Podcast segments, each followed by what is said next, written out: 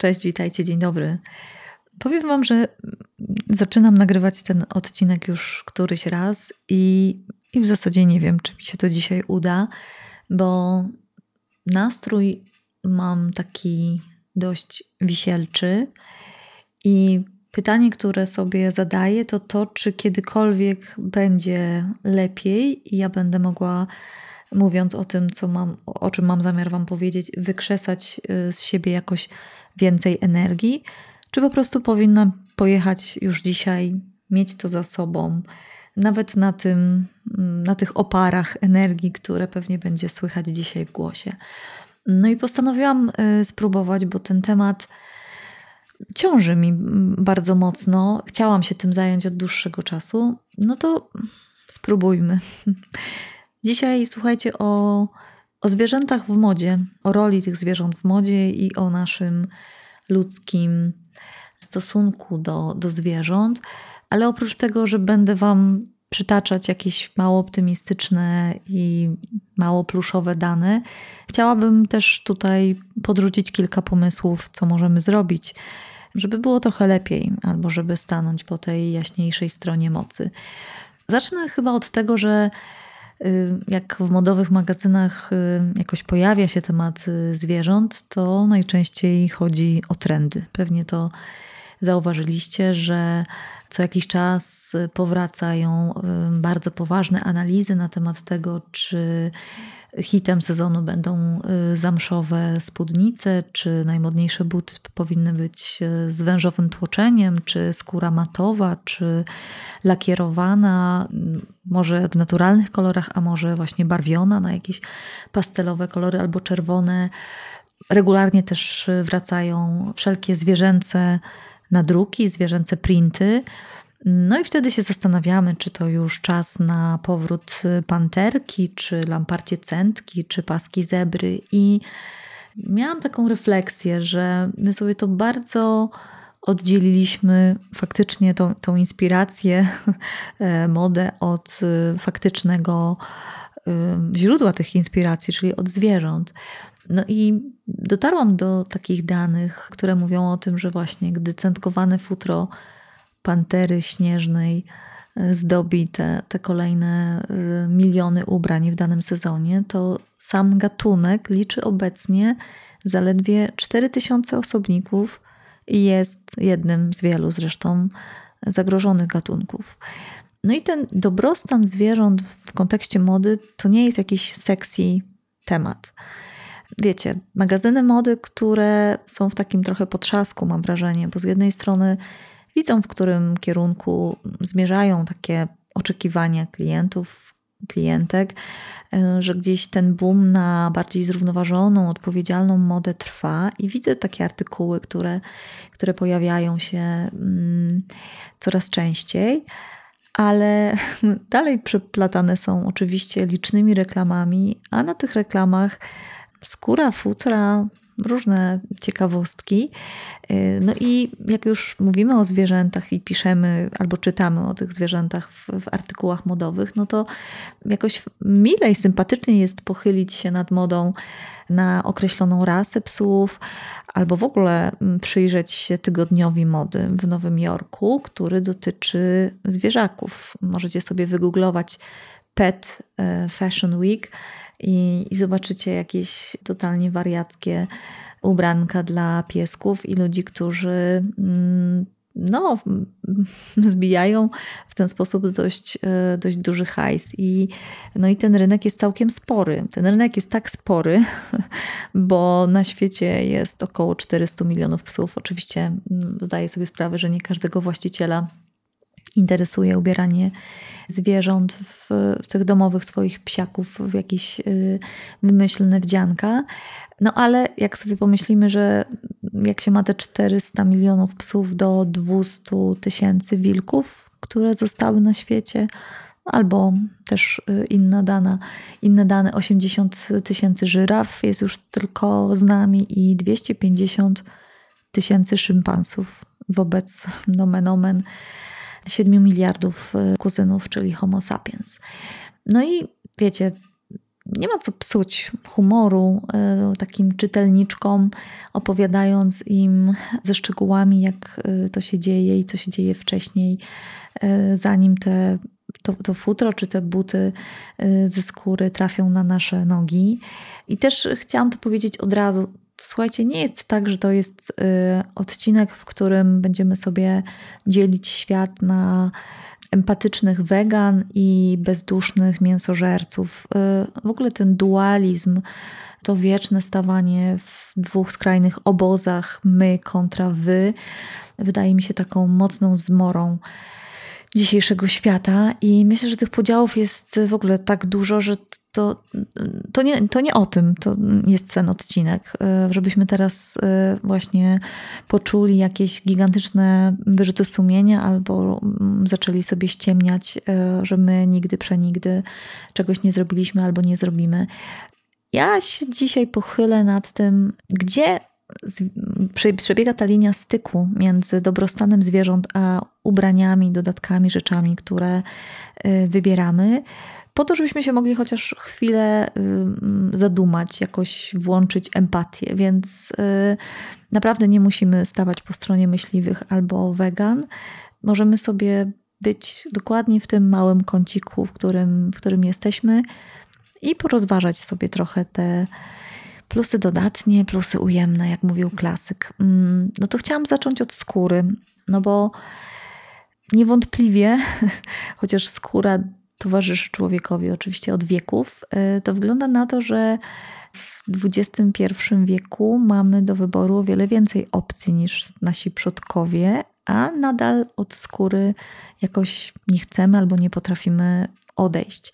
Ja w ogóle tematowi skóry poświęciłam cały odcinek podcastu, więc bardzo Was y, zachęcam. Teraz tak skrótowo naświetlę temat, bo mamy y, trochę więcej y, rzeczy do obgadania niż samą skórę.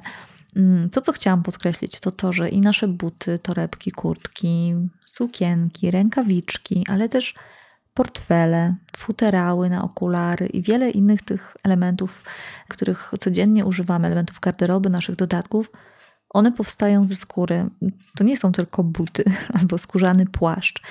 Y, marketing bardzo się stara, czuwa nad tym, żeby ten przekaz nie był dosłowny, żebyśmy nie znaleźli na metce informacji, że naszą nową, piękną rzecz zrobiono z fragmentu martwej krowy albo konia, albo o, zobacz, jakie miłe rękawiczki z małych cieląt, albo świnek, albo jagniąt. No i bo tak jest po prostu y, łatwiej y, dla, dla naszej mm, lekko sfiksowanej psyche.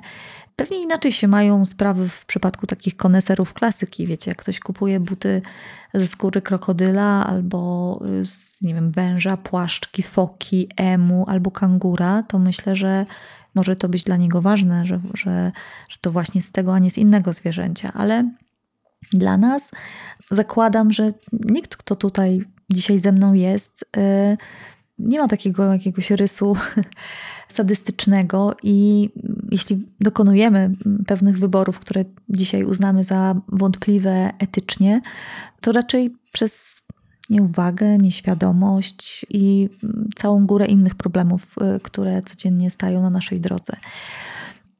My skórę lubimy za jej trwałość, jakieś naturalne piękno, y, bo prawdziwa, naturalna skóra jest rzeczywiście materiałem bardzo zacnym, tak naprawdę.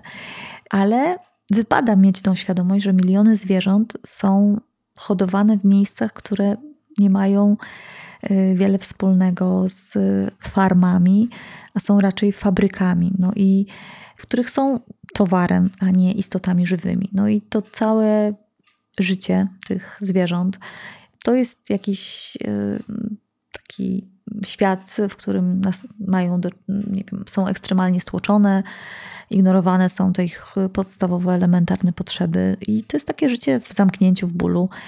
No, mnóstwo jest takich y, relacji o tym, że krowa czy świnia potrafi się e, całe swoje życie nie móc nawet obrócić w tym swoim boksie. Harari, którego jestem wygląda na to mm, psychofanką po ostatniej książce Sapiens od zwierząt do bogów. On pisze tak: Gratulować sobie bezprecedensowych dokonań współczesnych Homo sapiens możemy tylko, jeśli zupełnie zignorujemy los innych zwierząt. Znaczna część tak wychwalanego bogactwa naturalnego, materialnego, które chroni nas przed chorobami, głodem, została zgromadzona kosztem trzymanych w laboratoriach małpek, krów mlecznych i kurcząt z taśm produkcyjnych. Na przestrzeni ostatnich dwóch stuleci dziesiątki miliardów zwierząt poddano reżimowi przemysłowej eksploatacji, którego okrucieństwo nie ma precedensu w historii planety. Jeśli uznamy za prawdziwą zaledwie dziesiątą część tego, co twierdzą obrońcy praw zwierząt, to współczesne rolnictwo przemysłowe może okazać się największą zbrodnią w dziejach. I cytuję to tutaj dlatego, że ten argument o tym, że skóra jest odpadem po przemyśle, po takiej przemysłowej hodowli bydła, dajmy na to, jak się tak głębiej zatrzymamy, jest jednak dosyć y, słaby, bo, mm, bo to nie jest też tak, że wszystkie, jakby jedno nakręca drugie, tak? To znaczy, y, tak długo jak mm, jest y, popyt, jest podaż. No i warto przypomnieć, i będę to jeszcze powtarzać, że większość światowej skóry pochodzi z Indii i z Chin. To są kraje, w których nie ma przepisów dotyczących ochrony zwierząt. To znaczy, nie powinniśmy mieć złudzeń, że w tych krajach tak zwanych rozwiniętych, naszych, jest w ogóle pięknie i humanitarnie. Nie, nie, to, to jakby nie tak. Ale są kraje, w których y, jakby temat pochylenia się nad tym, czy, czy zwierzę umiera w bólu, czy nie, jest y, jakby ostatnim, czym ktokolwiek się zajmuje. Ale no, w, sam, w takiej Australii zwierzęta hodowlane często też są poddawane różnym bolesnym procesom, nadużyciom, chociaż my wolimy myśleć inaczej, no to skóra jest dochodowym właśnie zasobem mm, i nie tylko produktem ubocznym tego przemysłu mięsnego. Jak zaczęłam trochę zgłębiać ten temat, to, to zaczynam mieć tutaj jeszcze większy kłopot ze skórą. No dobra, mm, to jakie są etyczne alternatywy? No, jeśli lubimy skórę, wciąż możemy korzystać y, z niej w lepszy sposób. Pewnie wiecie, co teraz powiem. Drugi obieg. Tam, gdzie możemy, powinniśmy się starać wybierać rzeczy używane albo skórę z recyklingu. Zresztą takie poczciwe skóry vintage, które gdzieś znajdziemy e, w lumpeksach, e, ale też w komisach, e, w second handach, one bardzo często będą miały wyższą jakość niż te skóry, które dzisiaj są do kupienia w, w sieciówkach. Mm. Co więcej, słuchajcie, te wszystkie skórzane ubrania, buty, torebki, my możemy dzisiaj łatwo i bardzo skutecznie odświeżyć, wyczyścić, zdezynfekować. Mm, takie firmy jak Wash Wash robią y, genialne rzeczy, jeśli chodzi o dezynfekcję y, butów Martyna. Przybijam ci tutaj piątkę. I to jest y, absolutnie fantastyczne, że my się dzisiaj nie musimy bać, że używane buty. Ja byłam wychowywana w takim przeświadczeniu, że no co jak co, ale używanych butów po kimś innym to nosić nie powinno się. I oczywiście są takie sytuacje i są takie buty, które się nie będą do tego nadawać, ale to też nie jest tak, że, że, że, musimy absolutnie sobie ten temat y, zbanować i mówić, no co jak co, ale drugi obieg w butach y, nie. Chociaż y, pewnie nie jest to rozwiązanie dla wszystkich. Ja w tym roku kupiłam dwie pary skórzanych butów na Vinted i żadne nie są wygodne i w żadnych nie chodzę. I to mnie trochę zdołowało, bo myślałam, że lepiej trafię. Buty są piękne, mm, zdezynfekowane, no ale chyba będą musiały szukać dalej nowych właścicielek. W ogóle uważam, że te wszystkie usługi naprawy, kustomizacji, takich wszelkich przeróbek, to jest to, co będzie mm, i powoli staje się przyszłością mody, więc y, no, włączmy w to skóry. Jeśli już zostały wyprodukowane, jeśli już te zwierzęta oddały swoje życie, żebyśmy mogli cieszyć się z, z, tych materiałów, to zróbmy tak, żeby były jak najdłużej w obiegu. Więc to też nie jest podcast, który ma Was zachęcić do tego, żeby dzisiaj zrobić napad na szafę i wyrzucić z niej wszystko to, co wydaje się nam już mniej etyczne. Będę to powtarzać, e, póki będę nagrywać ten podcast i mówić o odpowiedzialnej modzie. Najbardziej odpowiedzialna moda to ta w naszych szafach. Te wszystkie skórzane buty, które masz, lubisz, kochasz, noś. Noś, dbaj, czyść, yy, smaruj kremem, przedłużaj im życie. Yy, w temacie skór, poza tymi z drugiej ręki, możemy się także posiłkować różnymi wegańskimi alternatywami naturalnej skóry. Ale uwaga, tutaj słuchajcie, też trzeba być czujnym, bo oczywiście greenwashing czuwa. I coś takiego jak ekoskóra, co się nam sprzedaje od y, już kilku dekad, to jest taki właśnie przykład y, ściemy. Świetne marketingowe hasło. Owszem, nie ma zwierząt w ekoskórze, ale taka ekoskóra będzie się rozkładać kilkadziesiąt lat. Do jej produkcji używa się jednego z najbardziej szkodliwych dla środowiska tworzyw sztucznych, e, zdaniem Greenpeace, polichlorku winylu, czyli mamy generalnie no, plastikową alternatywę skóry, która nie jest spoko, e, jest nietrwała, w sensie szybko będzie brzydka, ale bardzo długo będzie z nami na, na ziemi. Nie doczekamy pewnie tego, a może już, nie, może już nas nie będzie, a dalej będzie ta e, plastikowa torebka. Mm, no, na szczęście opracowuje się też inne wegańskie materiały, które mogą skórę zastępować, no i tutaj e, sięga się po takie roślinne alternatywy. Mamy skórę Pinatex, która jest wykonana ze skóry liści ananasa, Mamy skórę z liści alokazji, biliv. Mamy skórę wytwarzaną ze skórek i wytłoków jabłek, apple skin. Jest też skóra z wody kokosowej albo skóra z mango. Nie wszystkie znałam, ale przeczytałam o nich y, i dowiedziałam się dużo, ponieważ zostały użyte w kolekcji torebek y, Ani Orskiej.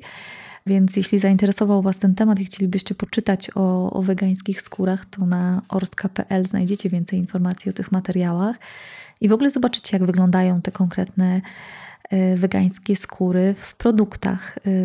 Dla mnie to było super ciekawe i no i rozmawiałam też między innymi na ten temat z Anią Orską w podcaście kilka tygodni temu, więc e, no, zapraszam, zapraszam Was na ten 53 odcinek. Ania bardzo pięknie opowiadała o swojej twórczości i nie, nie był to odcinek sponsorowany i teraz też mówię o tym mm, zupełnie bezinteresownie. E, w ogóle słuchajcie, obiecująco wygląda też przyszłość materiałów e, z grzybni czyli mm, możemy produkować miękkie, trwałe kawałki.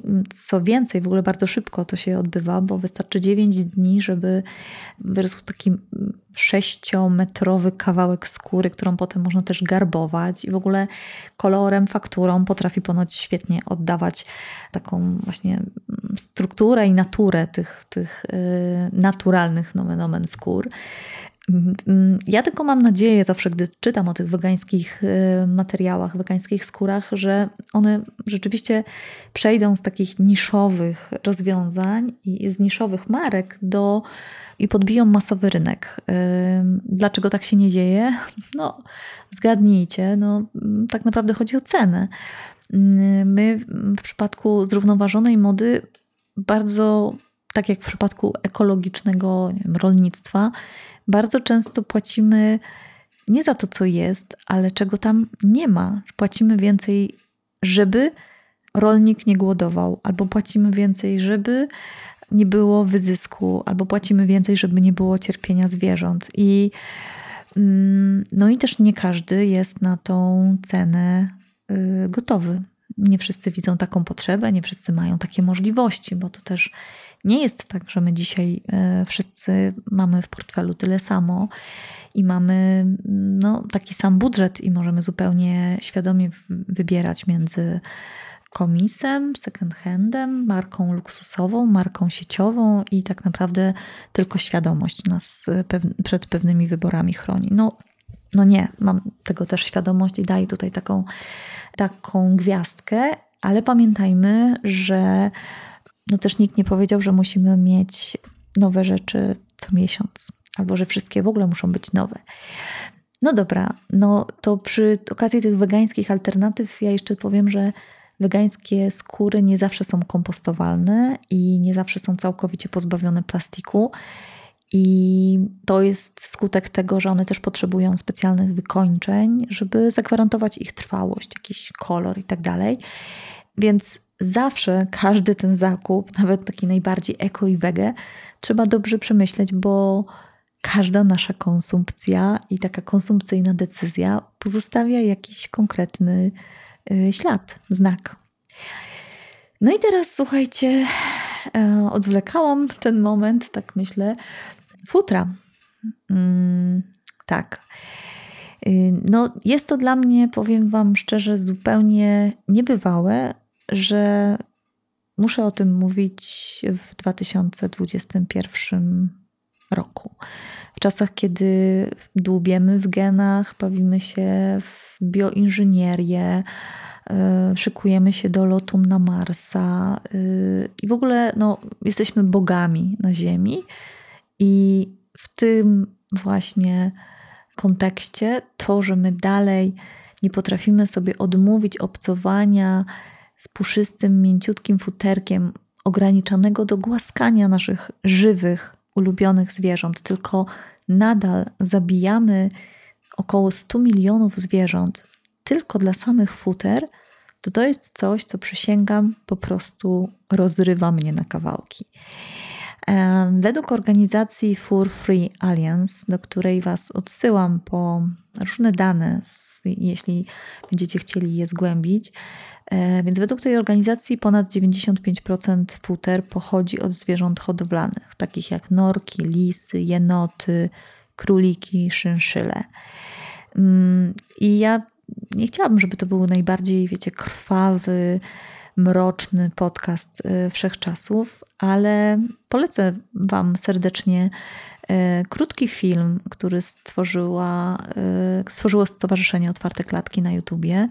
Film nazywa się Jak powstają futra od norki do płaszcza i on bardzo rzeczowo i tak bez emocji, o które wiecie, o mnie tutaj, u mnie tutaj łatwo, pokazuje tą drogę i wszystkie aspekty tworzenia futer. No i Chciałabym zadedykować ten materiał oczywiście Marce Ochnik, y, z którą y, ostatnio zaliczyłam taką impulsywną debatę, a może bardziej mój monolog. Y, jest to dla mnie bardzo przykre, że, że ciągle mamy takie marki, które w taki mm, beztroski sposób opisują swoje produkty Y, wykonane z futer. Nawet Wam zacytuję jeden taki opis znaleziony na stronach marki Ochnik.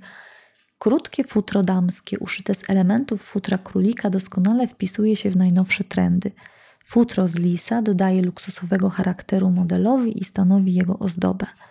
Cudownie miłe w dotyku futro z pewnością docenią kobiety, które preferują nowoczesną estetykę i kobiecy wdzięk w połączeniu z funkcjonalnością. Model z sukcesem dopełni eleganckiego wizerunku oraz nada szyku każdej stylizacji.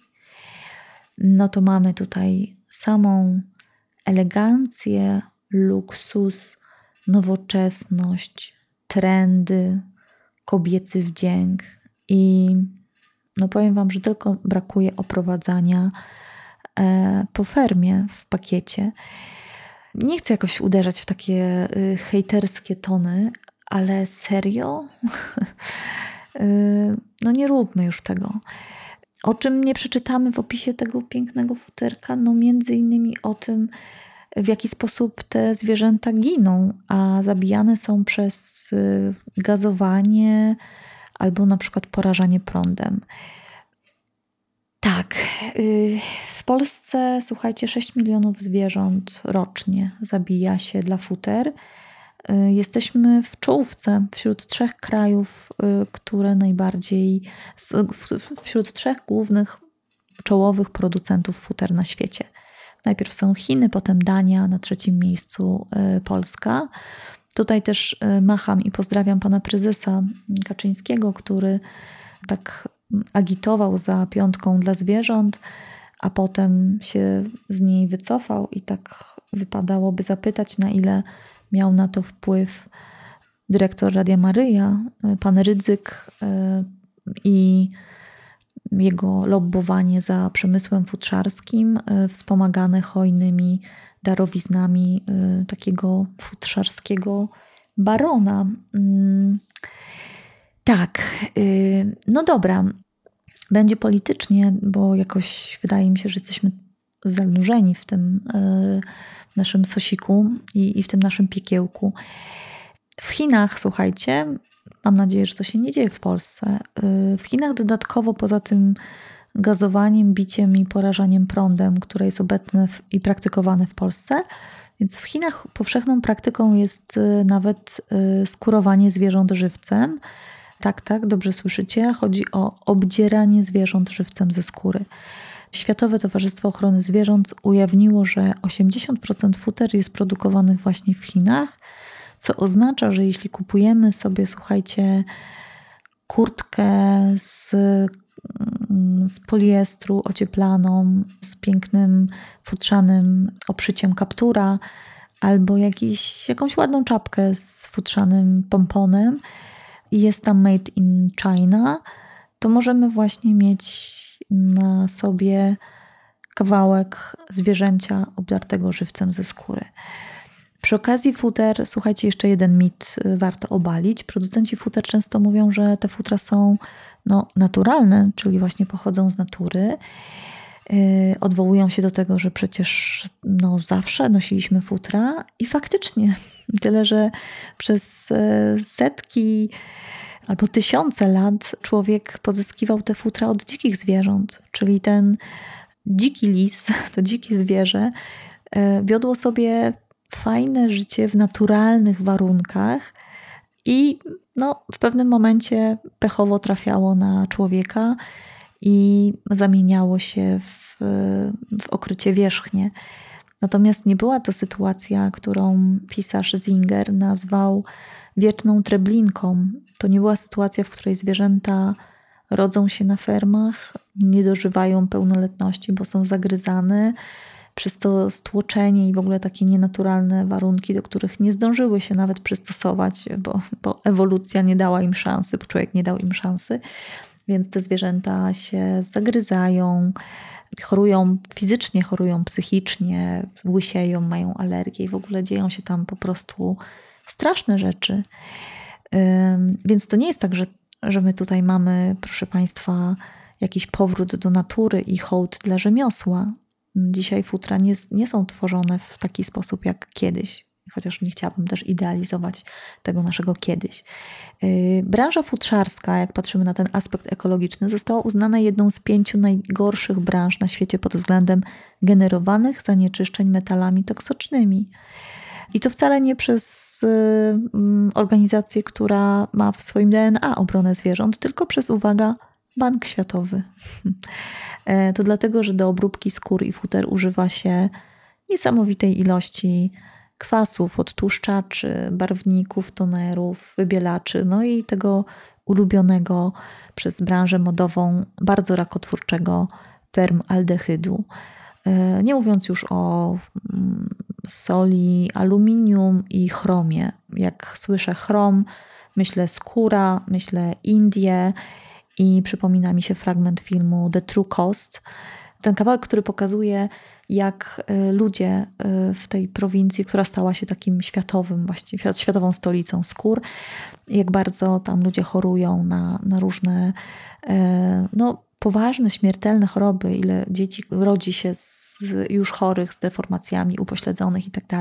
W ogóle odsyłam Was ponownie zresztą do filmu The True Cost po to, żeby, żeby zobaczyć, co stoi za tymi naszymi ubraniami. Myślę, że to powinien być taki, taki film, który y, się ogląda w szkołach mm, zamiast y, innych filmów, mm, które czasem się dzieciom puszcza, mm, drasty, równie drastycznych y, albo jeszcze bardziej drastycznych. No, y, na deser jeszcze chciałam przytoczyć takie badania prowadzone przez Uniwersytet w Michigan, które już w 70 roku, w 79 roku wykazały, że mimo całego ekologicznego kosztu, albo raczej kosztów produkcji sztucznych futer plastikowych, to wytworzenie futra hodowlanego nadal wymaga 20 razy więcej energii niż tego sztucznego plastikowego futra.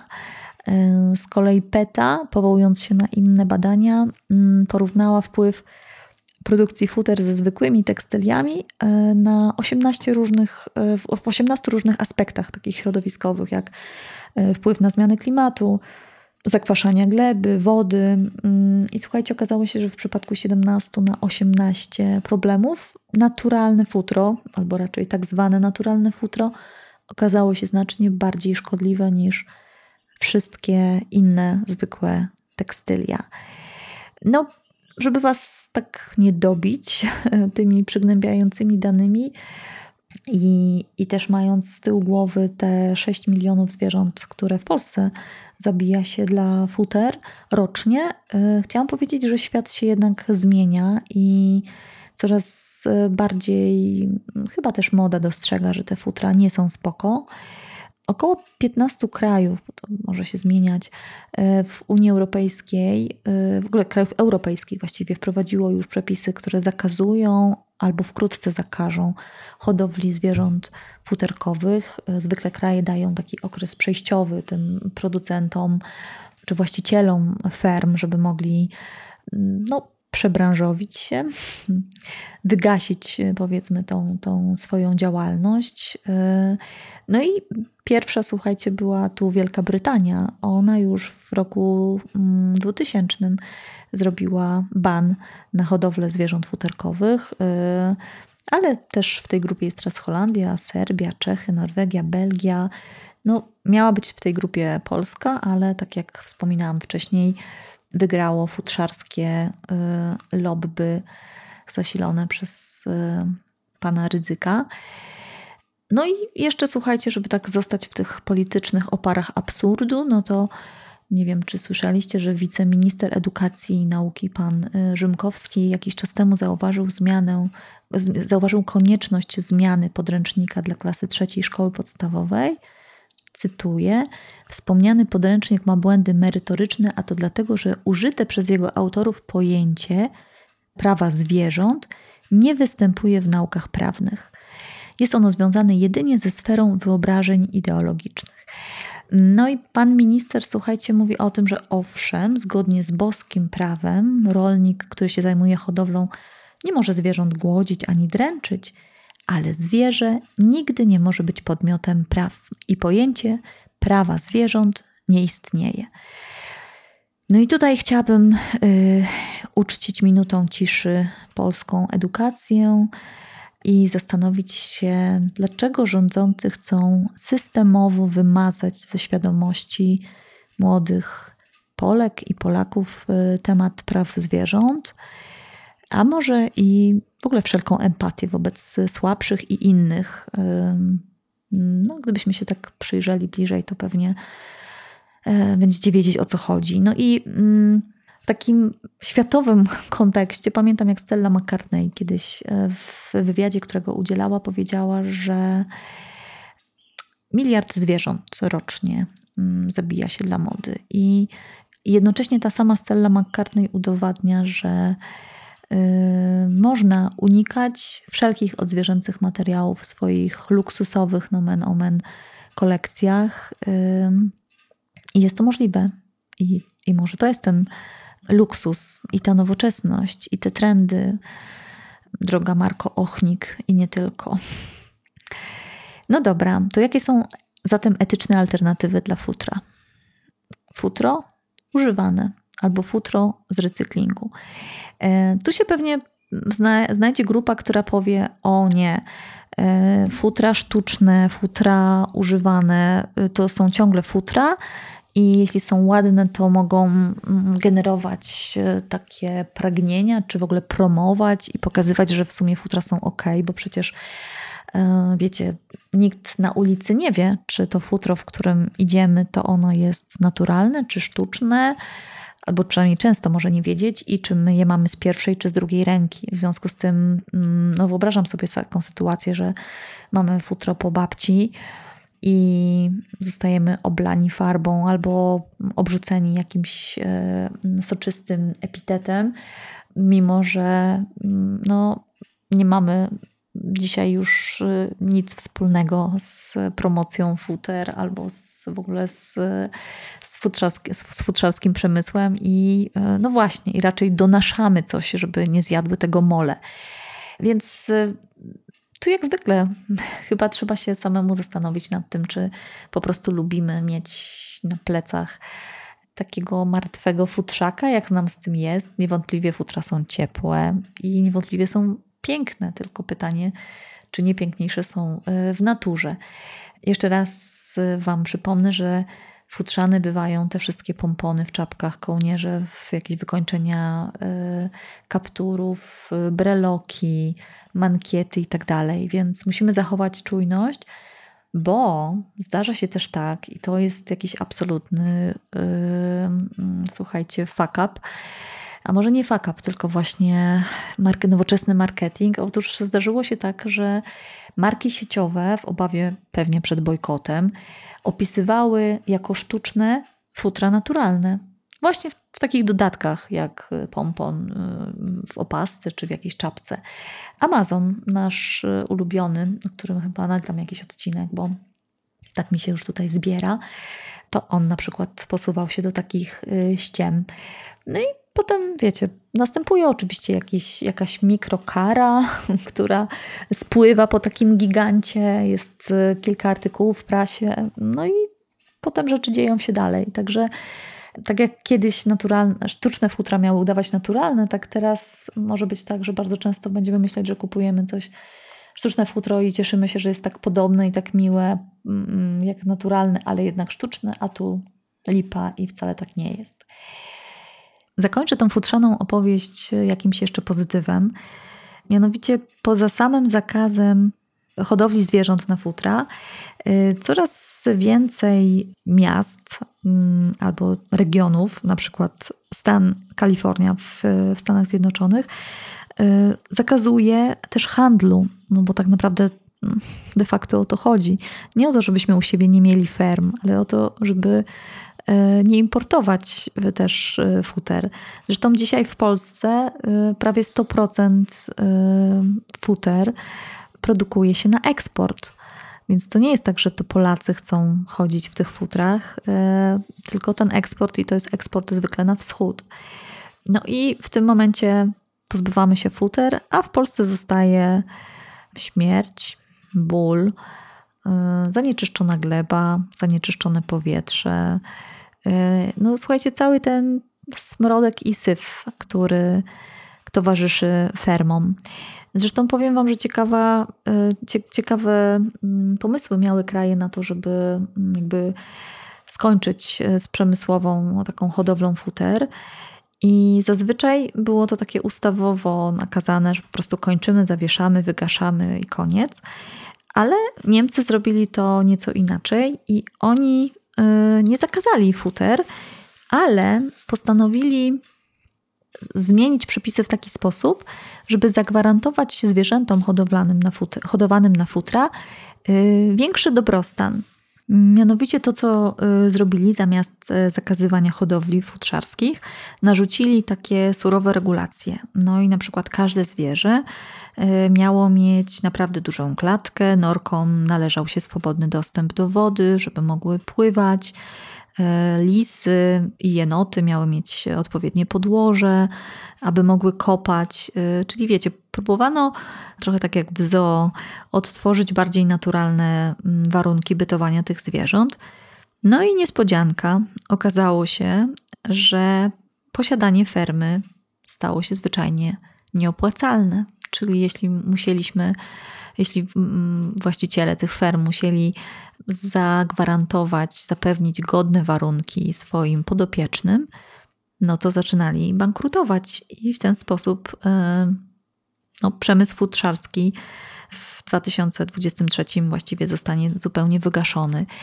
Y, I tak sobie myślę, że to jest bardzo podobne do tego, co by się stało, gdybyśmy dzisiaj wprowadzili mm, godną płacę w sieciówkach jeśli mówię o krajach, y, które, dostarczają produkt i mm, dorzucili podatek za zanieczyszczenie wody i podatek za zanieczyszczenie gleby i tak dalej, i tak dalej. Nagle okazałoby się, że no, już nie da się być y, takim Pepko albo Zarom w tych dotychczasowych y, modelach biznesowych, już nie mówiąc o, tych, o tym nowym koncepcie, koncepcie Shein, no bo jak, jak musimy zrobić rzeczy dobrze, no to musimy je zrobić drożej. Tu jesteśmy właśnie jako Homo sapiens w 2021 roku. No, więc e, powiem Wam, że bardzo liczę na to. Przepraszam, szeleszczę tutaj tymi swoimi notatkami, kartkami. E, bardzo liczę na to, że rządzący dostrzegą, że większość Polaków badanych, ankietowanych przez e, fundacje i stowarzyszenia zajmujące się y, obroną zwierząt i ochroną zwierząt, ludzie deklarują, że nie chcą mm, ferm i mówimy zdecydowanie, że to nam się nie podoba. Więc może warto, y, żeby poszły za tym regulacje i żeby no, branża futrzarska przestała tak się czuć swobodnie, jak czuje się do tej pory. Mm, zresztą mm, w, w, ujawniono, że futrzarze opłacali hejt na polityków, dziennikarzy, aktywistów i różne organizacje pozarządowe po to, żeby właśnie mm, no, zatrzymać te, te regulacje. A w 2017 roku hodowcy w futer w Polsce zarobili na futrach 2 miliardy złotych. Więc myślę, że to przebranżowienie faktycznie może się wydawać dla niektórych y, bardzo bolesne. No. A, dobrze jest mieć te futra za sobą. Mm. Decydujcie o tym, czy, czy chcecie w ogóle jakiekolwiek mieć na sobie, czy wybierać te z drugiego obiegu, y, donaszać te po babci, po mamie, czy mm, wybierać sztuczne, czy w ogóle odsunąć futra na bok i szukać y, jakże wielu, albo wybierać spośród jakże wielu różnych innych alternatyw. Domykając temat dobrostanu zwierząt, chciałabym powiedzieć, że ta linia moda, zwierzęta, to, to, ta linia przecięcia nie kończy się na futrach i na skórze. Y, moglibyśmy długo mówić o wełnie w kontekście dobrostanu zwierząt. Jest też o wełnie cały mm, odcinek podcastu numer 32, w którym też poruszam te aspekty dobrostanu zwierząt. Tutaj tak tylko pokrótce chciałam zaznaczyć, że po pierwsze wełna to oczywiście nie tylko owce, ale jednak zdecydowanie najwięcej wełny y, pochodzi od owiec, a jak o owcach mowa, no to znowu PETA ujawnia przypadki bardzo okrutnego traktowania owiec, y, między innymi w Australii, która jest liderem światowej produkcji wełny z merynosów. No i to, co chciałabym, żeby Wam zostało jakoś w pamięci, jeśli chodzi o wełnę, to taka procedura mulesingu, która polega na odcinaniu zwierzętom kawałka mięsa z pośladków. To się zwykle robi bez znieczulenia, na żywca. Australijczycy mm, uważają, że to ochroni zwierzęta przed e, zalęganiem się pasożytów e, w tych e, obszarach koło pupy. No i tak sobie radzą w tym australijskim klimacie. To się przyjęło i, i, i trwa. Więc jeśli kochamy merynosy, tak samo jak wełnę merino, to warto, słuchajcie, pytać o certyfikat Mulesing Free. To jest certyfikat, y, który gwarantuje, że wełna była pozyskiwana z ferm, czy z, z takich, mm, powiedzmy, od takich producentów tej wełny, którzy nie stosują, deklarują, że nie stosują y, takich praktyk. Mm, wiem, że ten certyfikat jest spotykany, to nie jest y, jakiś, wiecie, y, jednorożec, o którym tylko słyszymy, ale nikt go nigdy nie widział, więc y, myślę, że w ogóle moda w kontekście dobrostanu zwierząt potrzebuje upierdliwych i dociekliwych konsumentek. e, żeby nie powiedzieć sygnalistek, i musimy pytać. E, nawet jak wiemy, że usłyszymy, że nie, to może kiedyś tam do centrali dojdzie, że już piąta osoba pytała, czy ta wełna to z Australii, czy ma jakiś certyfikat. No właśnie na tej, na tej zasadzie y, zmienia się branża, że kwestionujemy pewne stare, stare rzeczy. No i oczywiście są też na rynku produkty tworzone z wełny z recyklingu. E, moja ukochana babcia potrafiła mi przerobić wełniane e, sweterki na nowy sweterek, gdy był za mały ten jeden, sztukując właśnie, z, albo pozyskując wełnę z dwóch za małych, żeby zrobić jeden większy. Jeszcze zostawały z tego e, włóczki na skarpety, więc no, myślę, że takiej ekoekonomii potrzebujemy też dzisiaj. No inna opcja, jak zwykle, używana wełna. Y, przy odpowiedniej pielęgnacji wszelkie wełniane produkty mogą przetrwać dekady. Mamy też sposoby, żeby nie zjadły ich mole. Też o tym wszystkim mówiłam w podcaście. Y, więc y, dzisiaj nie musimy już szukać tych mitycznych kaszmirowych sweterków w lumpeksach. Licząc na mm, ślepy traf, możemy sobie spokojnie z poziomu fotela wygooglować to albo wyszukać, y, przefiltrować na Vinted i na innych takich platformach online'owych. Mm, jest to dużo prostsze i, no i, no i działa. No i prawie ostatnia rzecz, puch. Puchowe wypełnienia kurtek z pierza są oczywiście bardzo popularne. Mm, wiadomo, że naturalne pierze mocno grzeje.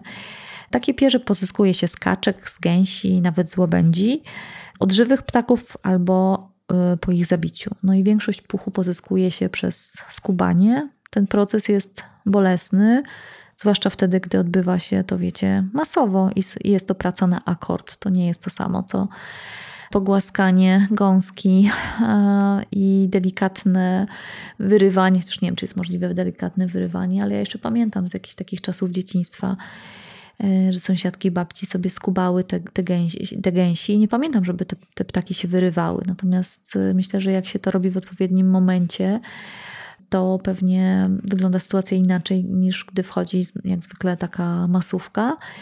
No, większość puchu pozyskuje się mm, w taki właśnie dosyć bolesny mm, sposób, który często powoduje, że te ptaki nie wiem, łamią sobie kończyny, bo próbują uciec, są znowu stłoczone i no i traktowane jak produkt, jak towar. E, gwarancją takiego etycznego pozyskiwania puchu jest certyfikat RDS. O certyfikatach w modzie też jest osobny cały mm, odcinek. Ale aktywiści z PETA też ujawniali, że no niektórzy producenci nie stosowali się do tych wytycznych. Jak przy wszystkim, tak i w, przy certyfikatach musimy wiedzieć, że no, nie wszystko da się skontrolować. E, nie wszystkie firmy, które się zobowiążą do pewnych praktyk, e, w istocie e, stuprocentowo ich dopełniają. No i znowu, to co najbardziej niepokoi, to to, że 80% puchu na świecie jest produkowane w Chinach. I refren, jak już mówiłam, w tym kraju nie obowiązują żadne przepisy dotyczące dobrostanu zwierząt. Tam widocznie coś takiego jak prawa zwierząt także wydaje się jakąś no nie wiem, lewacką ideologią albo kapitalistyczną ideologią. Nie ma to jak zacne komunistyczne Chiny i ich e, rozumienie świata. No to jakie są alternatywy? No więc właśnie, możemy sięgać po ten certyfikat RDS, czyli Responsible Down Standard. E, możemy, tak jak na przykład Patagonia, używać y, albo wybierać produkty, w których użyto puchu z recyklingu, mm, albo od ptaków, które na przykład nie były karmione na siłę i nie były skubane na żywo. Czy to oznacza, że w związku z tym te ptaki są skubane tylko raz, już pośmiertnie? Nie wiem, słuchajcie. Y, już nie byłam w stanie tego, y, tego badać, bo trochę przedawkowałam te, te informacje, jeśli chodzi o futra. Ostatnia, słuchajcie, rzecz to jedwab. Okazuje się, znaczy, no nie okazuje się, nie jest to jakimś, tak, jakąś taką tajemnicą, e, że mm, jedwab e, jest pozyskiwany z nici, które tworzą kokon jedwabnika.